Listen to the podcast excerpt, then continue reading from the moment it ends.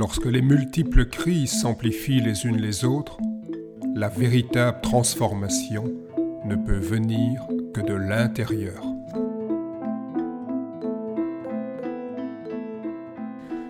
Bienvenue dans ce deuxième podcast sur euh, la transformation intérieure. Je pense euh, ici développer un premier axe sur euh, les arts internes qui sont vraiment ma base, mon fondement.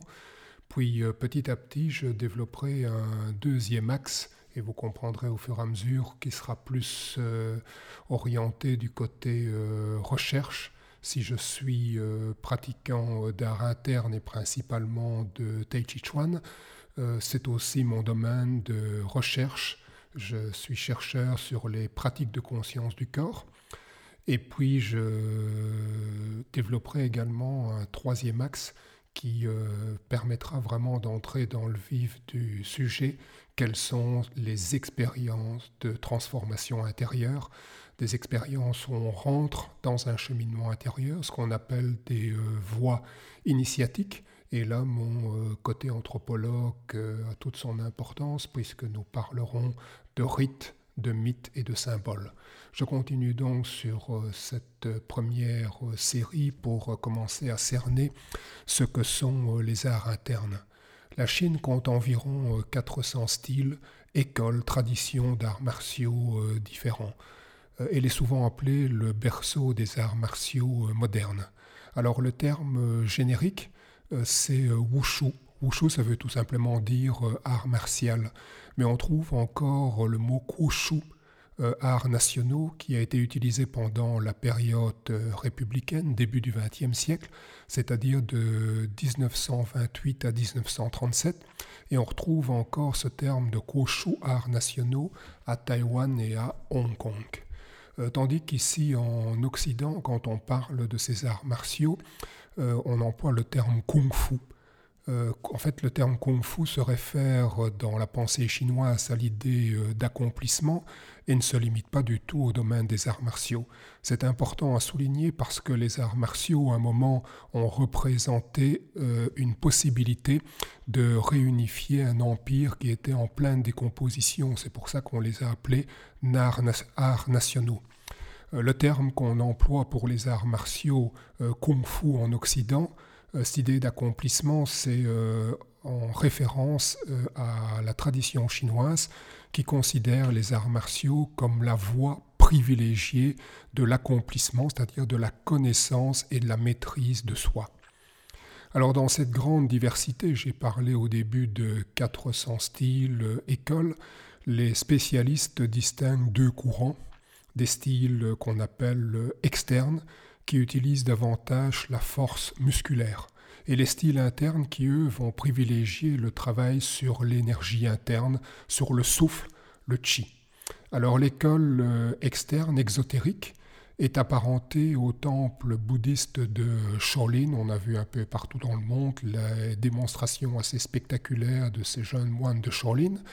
Et donc le temple bouddhiste, ce temple bouddhiste est situé dans la province du Henan. Tandis que l'école intérieure, l'école ésotérique, Neijia en chinois, famille intérieure, est elle reliée au centre taoïste du mont Wudang. Wudang, ça veut dire le vrai guerrier, c'est le mont du vrai guerrier. Et donc le, vrai guerrier, c'est celui qui va euh, affronter son obscurité euh, intérieure. Il y a donc cette dimension de combat extérieur, mais également reliée à euh, une quête intérieure.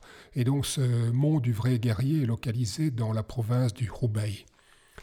L'habitude chinoise de rattacher les grandes découvertes, inventions, idées à des personnages anciens et illustres se manifeste dans euh, les deux écoles, aussi bien externes qu'internes, avec le, souhait de se, référer à des personnages légendaires réputés.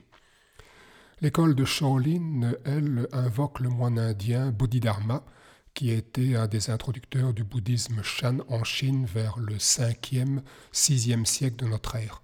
Tandis que l'école Wudang, donc celle du vrai guerrier, taoïste, se réclame de l'ermite Chang Sang-feng, qui aurait créé, aurait, parce que bon, on est là dans l'aspect légendaire, qui aurait créé le Tai Chi Chuan vers le XIIe siècle. Certains le situent un peu plus tard. Et il aurait créé donc cette pratique après avoir observé un combat entre un serpent et un oiseau. C'est pas du tout anodin. L'un de mes ouvrages, Tai Chi Chuan, Mythe et va analyser en profondeur tous ces symboles. L'idée d'un combat qui devient communion, le serpent qui euh, euh, représente les forces de la terre, les forces féminines, l'oiseau, les forces du ciel masculines, ce combat qui se transforme en communion. Euh, et ça, ça se passe pas n'importe où, ça se passe sur une montagne. Euh, la distinction entre école externe et école interne semble surtout être le fait des représentants de l'école interne qui voulaient se distinguer. Ils étaient soucieux de se distinguer et de légitimer leur démarche. Alors sur pas mal de points, cette distinction se révèle insuffisante, voire euh, inexacte, puisque les tenants de l'école de Shaolin ne négligent pas totalement le travail intérieur.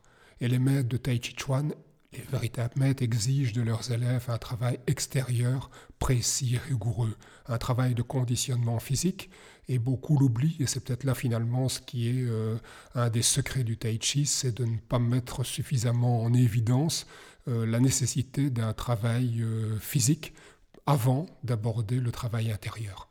Et donc dans ce travail euh, intérieur, le respect des lois euh, biomécaniques, des alignements corporels, est un prérequis incontournable pour pouvoir développer une meilleure perception et une meilleure canalisation du flux intérieur, de ce souffle intérieur, de cette énergie intérieure.